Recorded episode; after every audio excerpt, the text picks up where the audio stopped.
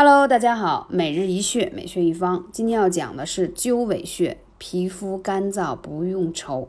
鸠尾穴是任脉的络穴，根据中医理论的这个调理方式，凡在本经脉分布经过处的这个疾病，处于本络脉的虚实病症，都可以取络穴加以治疗。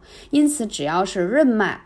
或属于本络脉的疾病，都可以取这个鸠尾穴。那它有什么效果呢？宽胸止痛、降逆止呕、开窍提神，还有包括一些咽喉肿痛啊、呕吐啊、胃胀气啊，都有非常好的效果。那你可以用手大拇指去按摩它，一到三分钟，也可以配合艾灸去灸它，每天二十分钟，每次。